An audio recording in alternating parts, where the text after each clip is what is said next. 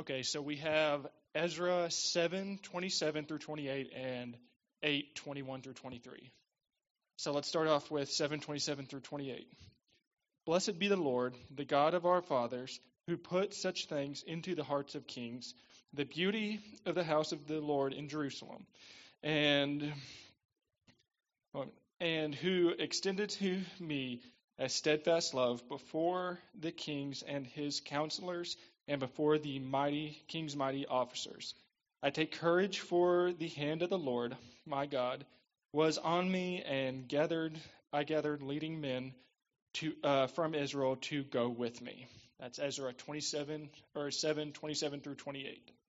Then we got 8 21 through 23. Then I proclaimed a fast there at the river of Aveha that we might humble ourselves before our God to seek him a safe or to seek him a safe journey for ourselves, our children, and all our goods. For I was ashamed to ask the king for a band of soldiers and horsemen to protect us against our enemy or the enemy in our way. Since we had uh, since we had to since we had told the uh, king the hand of our God and for, uh, the hand of our God is for good on all who seek us, and the power of his wrath is against those who forsake us. So we fasted and implored our God for this, and he listened to our entreaties. This is the very word of God.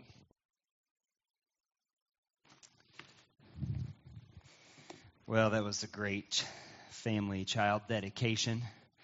Those four families uh, all came to Crosstown about the same time when we were just getting started. Um, I think all of them were unmarried. Some of them weren't even dating yet, and now here they are. There was eight boys up there and one girl. So Libby is the only female representative among those nine children. But yeah, it's just really exciting to uh, see that this morning. the Lord has blessed us all very much. Well, I want to ask you a question this morning.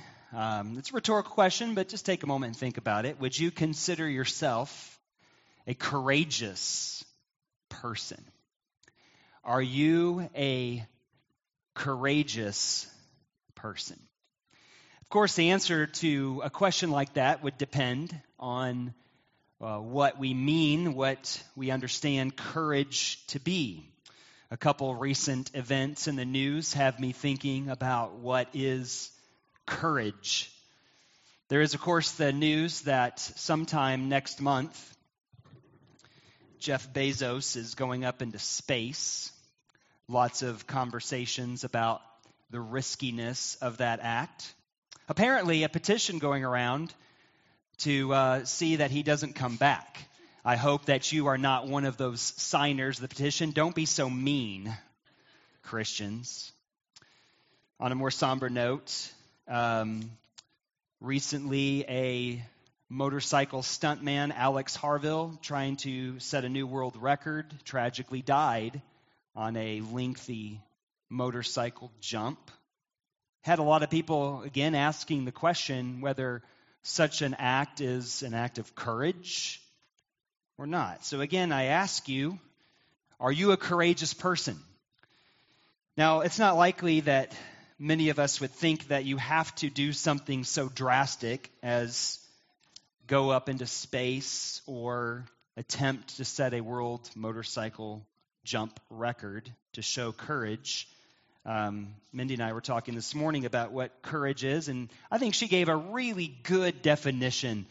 She said, Courage is when something like I this was just this morning. So uh, when the when the thrill of success overcomes the dread of defeat.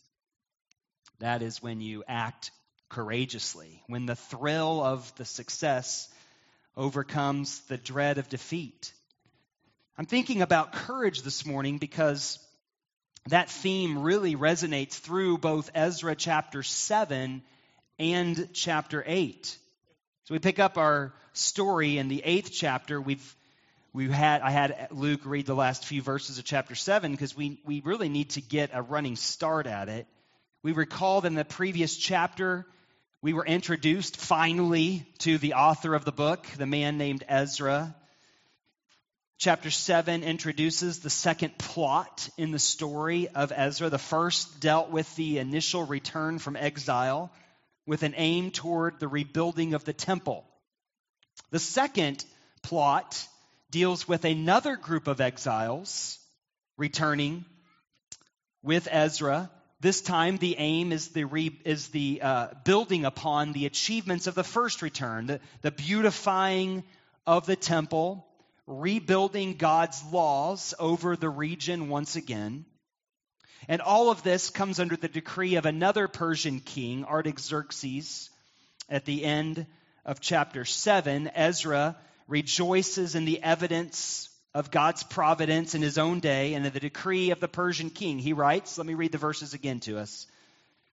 Blessed be the Lord, the God of our fathers, who put such a thing as this into the heart of the king to beautify the house of the Lord that is in Jerusalem, and who extended to me his steadfast love before the king and his counselors, and before all the king's mighty officers. Note this I took courage, for the hand of the Lord my God was on me, and I gathered leading men from Israel to go up with me.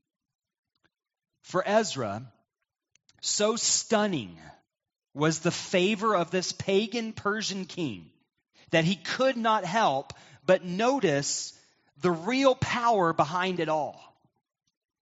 God was evidently at work in what Ezra was experiencing, so much so that Ezra says, I took courage. Now, the verb to, t- to take courage here means not just that Ezra felt encouraged the emphasis in this Hebrew verb falls upon the action that takes place in light of the confidence that Ezra had, knowing that the will of God was blowing behind his back. Ezra showed himself courageous. And chapter 8 shows us the ways in which Ezra displayed courage. When you know where God's favor is found, where you can see the hand of God at work. You can be courageous. You can take great risks of faith. That is to say, that God calls all of us to believe in Him and His reign over us in such a way that we make choices.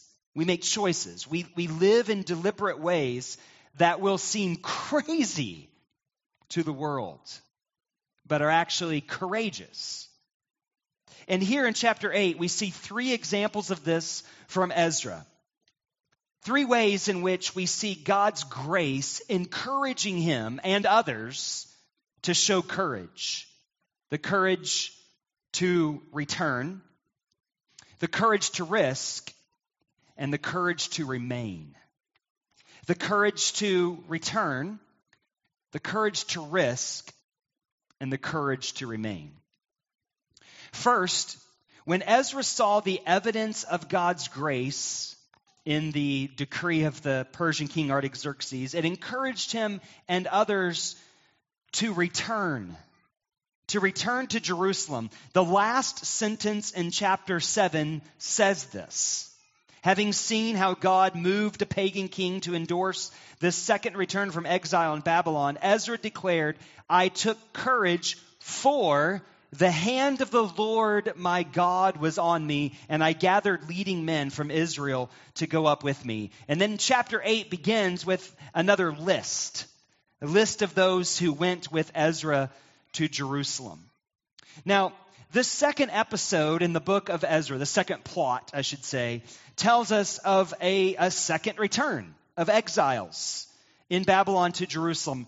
Pastor John showed us last week that this return occurs some 80 years after the first one. But like the first one, you've already noticed the similarity. This one is credited to God's providential work in the heart of a pagan king. It's one of those obvious, striking things in the story that Ezra tells between the first plot and the second plot. Both of them are initiated by the providential hand of God working in the heart of a pagan king. As God stirred up the spirit of Cyrus, Ezra 1 1, so now he has, Ezra 7 27, put such a thing as this into the heart of the king. But God's providence over the pagan kings is meant to have a further impact. It's not only stirring up the pagan king, but in chapter 1, verse 5, we read that it's supposed to stir up God's people as well. Ezra 1 5, we read of those Jews in Babylon whose spirit God had stirred up, whose spirit God had stirred to go up to Jerusalem. And that chapter, of course, is followed by a long chapter, Ezra 2, detailing the names and numbers of those who went back to Israel. The same thing happens here in the second plot. So you can see that these are not just two uh, random stories put together by some future editor. Ezra is telling a story, putting these two episodes together in the history of Israel. What is he trying to tell us? His theological point, I think, can easily be missed when we come to chapter 2 and its list, or the beginning of chapter 8 and its list. But it's no stretch to see that Ezra is, in fact, making a theological point that we dare not miss. You see, these two lists demonstrate that the group who returned with Ezra in chapter 8 are descendants of the group that returned in chapter 2. And it is these who have answered the call, it is these whose heart that God has stirred who have the right to call themselves the remnant of the people of God. Think of it this way from the perspective of the Babylonian captivity, Israel destroyed by Nebuchadnezzar, Jerusalem torn down, the temple obliterated, the people of God sent into exile. From that perspective, the nation of Israel now is divided into three different groups. There were some who never went into captivity in Babylon, the so called people of the land. They're presented in the book of Ezra as adversaries. There's a second group, and that would be those who went into exile but evidently never returned, or, des- or, descendants of those who went into exile never to return. And these two are implicitly denied the status of the people of God, according to the prophet Jeremiah in chapter 24, verses 8 through 10. The people of God, those who have the right to call themselves the people of God, those upon whom God's hand rests, are those who, as Ezra would have us see it, went into exile, were chastened by the heavy hand of God, but then came back. The prophet Jeremiah says this in Jeremiah 24, 5 through 7. Thus says the Lord, the God of Israel. Like these good figs, so I will regard as good the exiles from Judah, whom, I have sent away from this place to the land of the Chaldeans. You see it? They went away. I will set my eyes on them for good, and I will bring them back to this land. I will build them up, not tear them down. I will plant them, not pluck them up. I will give them a heart to know that I am the Lord, and they shall be my people, and I will be their God, for they shall return to me with their whole heart. The point is this God manifests his reign in history, and his people are those who have the courage to respond to his reign and follow his call. The manifestation of God's reign the evidence of his acts in redemptive history is powerful, but it also creates a dividing line. Only those who respond to it are counted, are numbered among God's people. Many simply do not obey and are therefore not part of the fulfillment of God's prophetic, uh, of God's prophetic fulfillment in history. Obedience is a necessary, ongoing concomitant of prophecy fulfillment says one commentator on this point. As Christians, we understand that the great dividing line in God's great redemptive history is the person of Jesus Christ, Israel's promised Messiah. We believe, of course, that this Jesus is full of grace. In him, we see most clearly the one who has the hand of God upon him. But grace, according to the scripture, is not a thing. It does not exist apart from God Himself. You can't have grace apart from having Christ. Grace is only found in Him. Thus, the meaning of Israel's return from exile, both the first return and the second one that Ezra tells us, is exactly what Jesus means. Exactly what Jesus means when He calls Israel to repentance in His own ministry. To repent is to return, and it takes a great deal of courage. To be a Christian, to truly repent, means to adhere to and show complete allegiance to Jesus. It means forsaking every other way of seeking the good life that we all crave. And by the way, Jesus required repentance of everyone. Of everyone. Sooner or later, Every single person, all of us, will have to consider whether we are truly turning to the one in whom grace is found or not. What if the way of Jesus is wrong? What if Jesus was a fraud? Then, according to the Bible, we are not just mistaken, we are wrong. Our faith is futile if Jesus is not the one in whom grace is found. We are still in our sins. We still have no hope. As Paul says, if Jesus is not raised, if Jesus is not the hope to which everyone must turn, then we of all people are most to be pitied. Jesus is the dividing line. Jesus is the one who calls us to return to God. And those who are numbered among God's people are only those who turn away from every other way of salvation and embrace completely and totally the way of Jesus. Second, when Ezra saw the evidence of God's grace, not only did it encourage him and others to return to Jerusalem, it also encouraged him and others to take risks. There's two different scenes in verses 15 to 23 that demonstrate this risk. First, in verse 15, the scene shifts to a river or a canal outside Babylon, an apparent staging ground for the group setting out on the journey. Ezra takes inventory of those who are numbered among the people of God, those who are the returnees from exile, and he's found none of the sons of Levi. Now, the Levites were the God ordained ministers in the temple though only the Levites who were descendants of Aaron could serve as priests. The Levites also served according to Numbers 341 as representatives for the entire nation of Israel. So what's going on here is Ezra is concerned that not one Levite, not one representative of the people of God is found among in the group.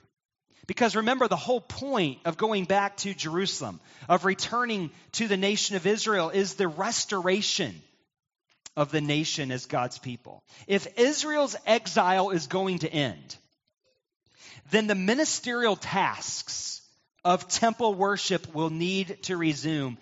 And for that, we're going to need some Levites. So Ezra goes into action, showing that he's concerned for the spiritual well being of Israel. His concern is not just, let's get back into the land. His concern is, let's be the people of God again. The people of God, while together called a kingdom of priests, still need their God appointed ministers and servants. This was true in Ezra's day, and by the way, it's true in ours. It's true in the New Testament era. The people of God, the church of Jesus Christ, needs its pastor elders, but it also needs its minister deacons. In verse 18, we find our familiar phrase. It occurs six times in chapters 7 and 8 by the good hand of our God on us. So Ezra gets his Levites, but what was the courage that he showed here? What was the risk that was taken? Ezra does not tell us this explicitly, but there's enough evidence here to make a pretty good educated guess. Most of the commentaries do this. Verses 16 and 17 show that it took quite an effort to persuade the Levites to go back. Ezra sends a delegation of leading men and men of insight with a planned script to convince some Levites to join the team. Do you see that?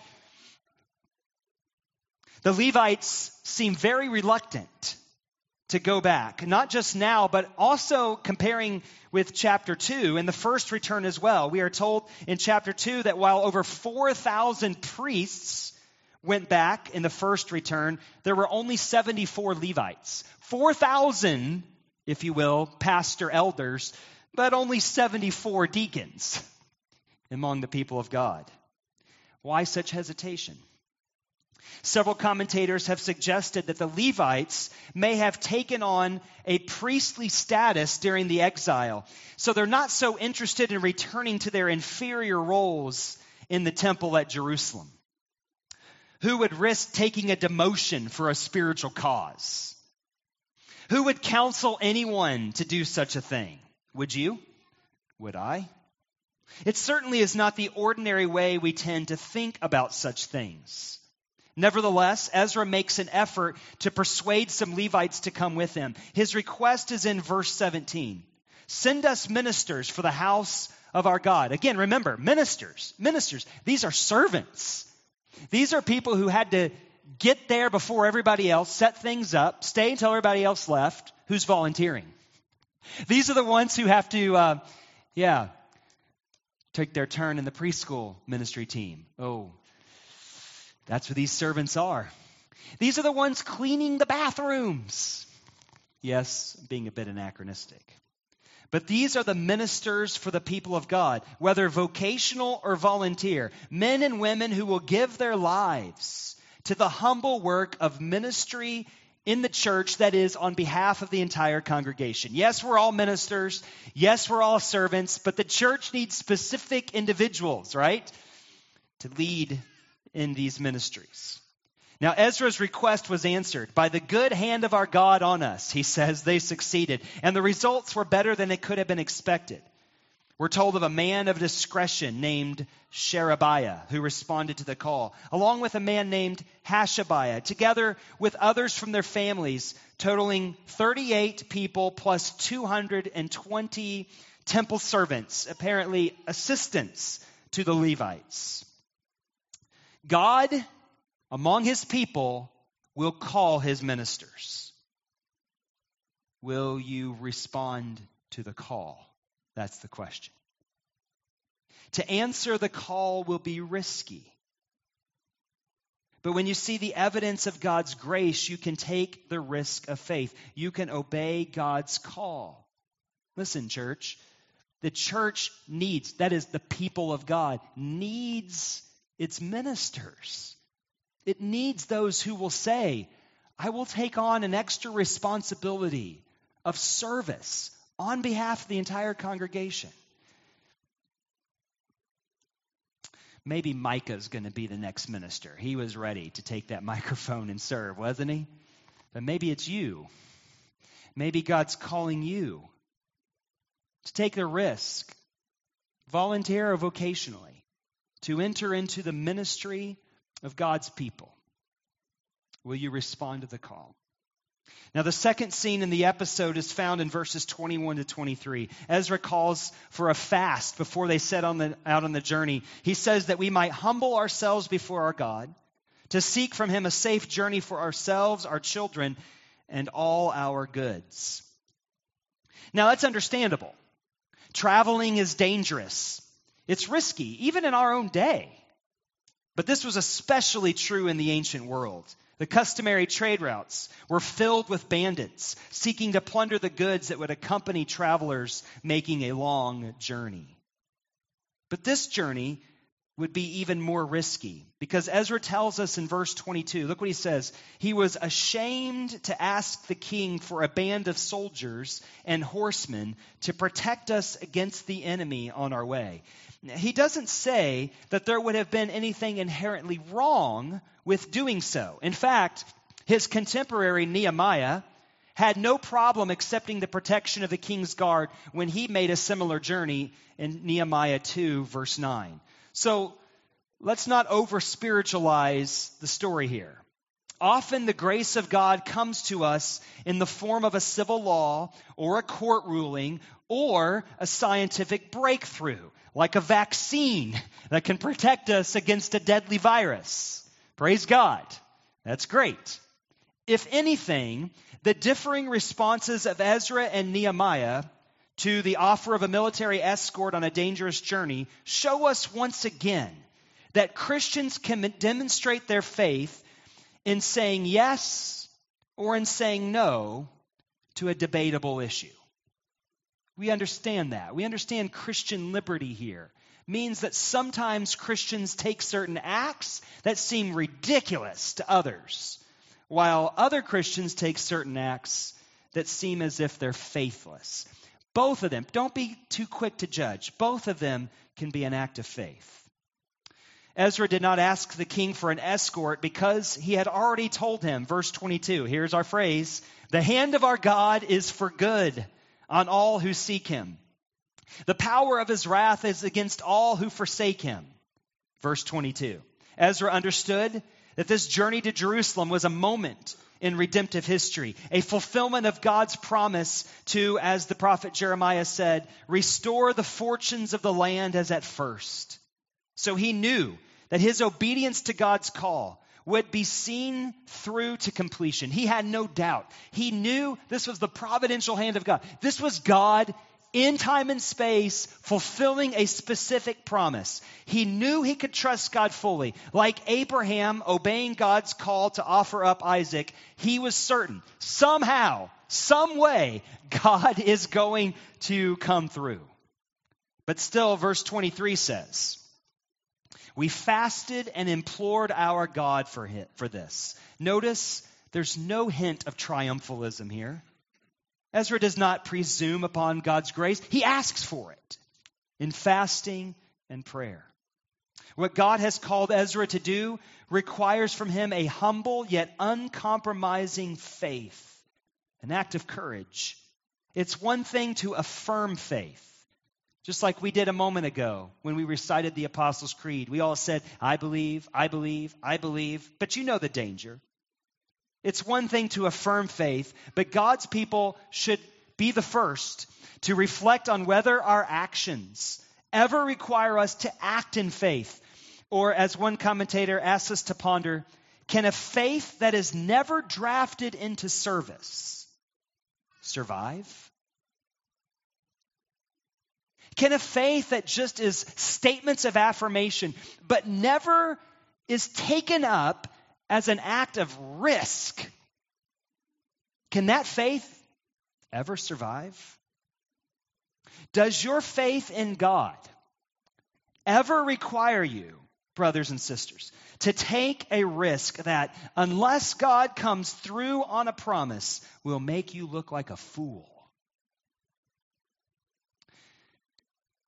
When we see the hand of God, where we see God pouring out grace, where we see the evidence of, God, evidence of God's grace, that grace gives us the faith to take risks. Now, finally, the evidence of God's grace encouraged Ezra and the others joining him in this return from exile not just to return, not just to risk, but Eddie, I had to have a third R. I had to have a third R. So, much apologies, but also to remain. And what I mean here is to remain in the faith, to endure, to see the mission of faith through to completion. Verses 24 to 36, we read about the successful journey to Jerusalem with a focus on the mission of getting the money and the other valuable uh, the other valuables safely to the temple.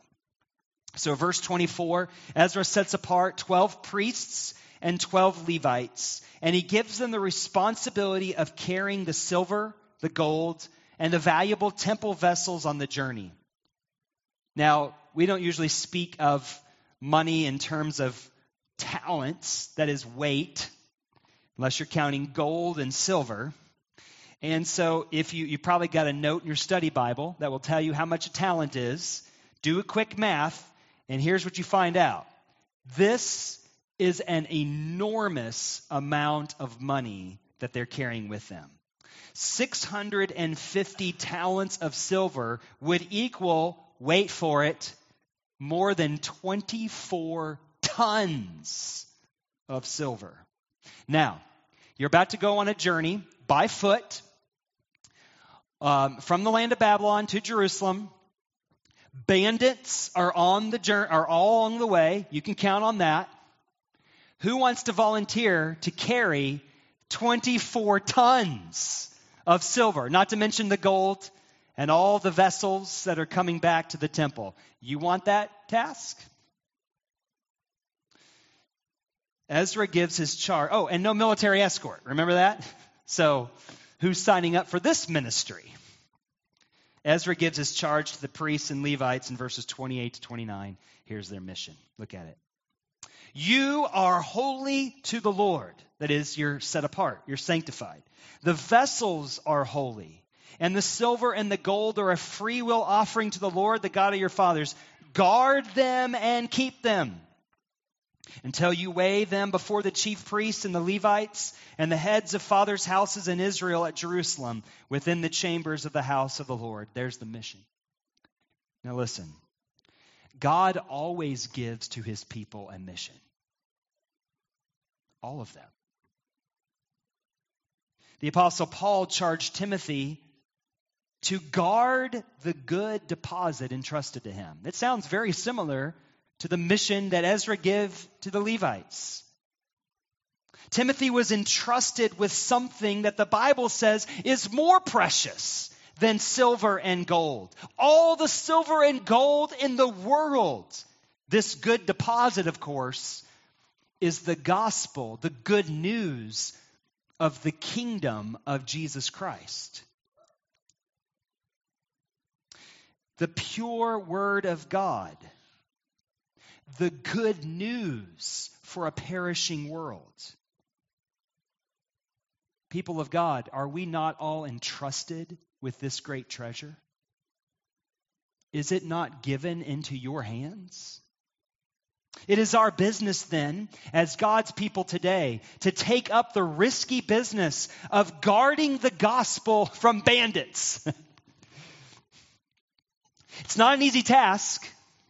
Oh man, it is not an easy task. Especially since, according to Jesus, the way to guard this valuable gospel is don't hide it under a basket. You learned that song when you were a kid?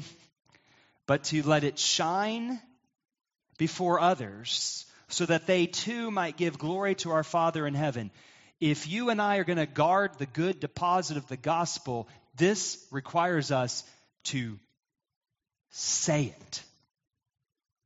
It requires us to let it shine. That's the mission.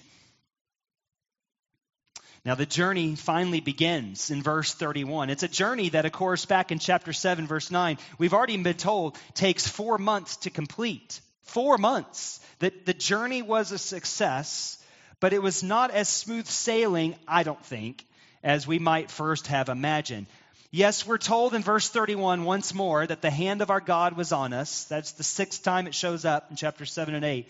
But the evidence of grace was this. Look at it, verse 31. The text says, God delivered us from the hand of the enemy and from ambushes by the way. You see that? The verb delivered in Hebrew is also sometimes translated saves.